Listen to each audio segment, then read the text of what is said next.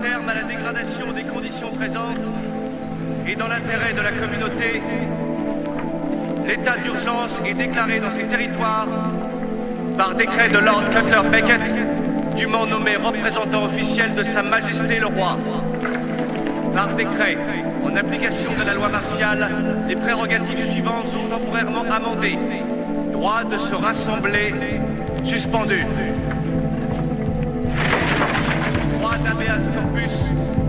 Suspendu. Droit d'assurer sa défense suspendu. Droit à un verdict par un jury populaire suspendu. Par décret, toute personne jugée coupable de piraterie, aidant une personne coupable de piraterie, s'associant à une personne coupable de piraterie, sera condamnée à être pendue par le cou jusqu'à ce que mort s'en suive.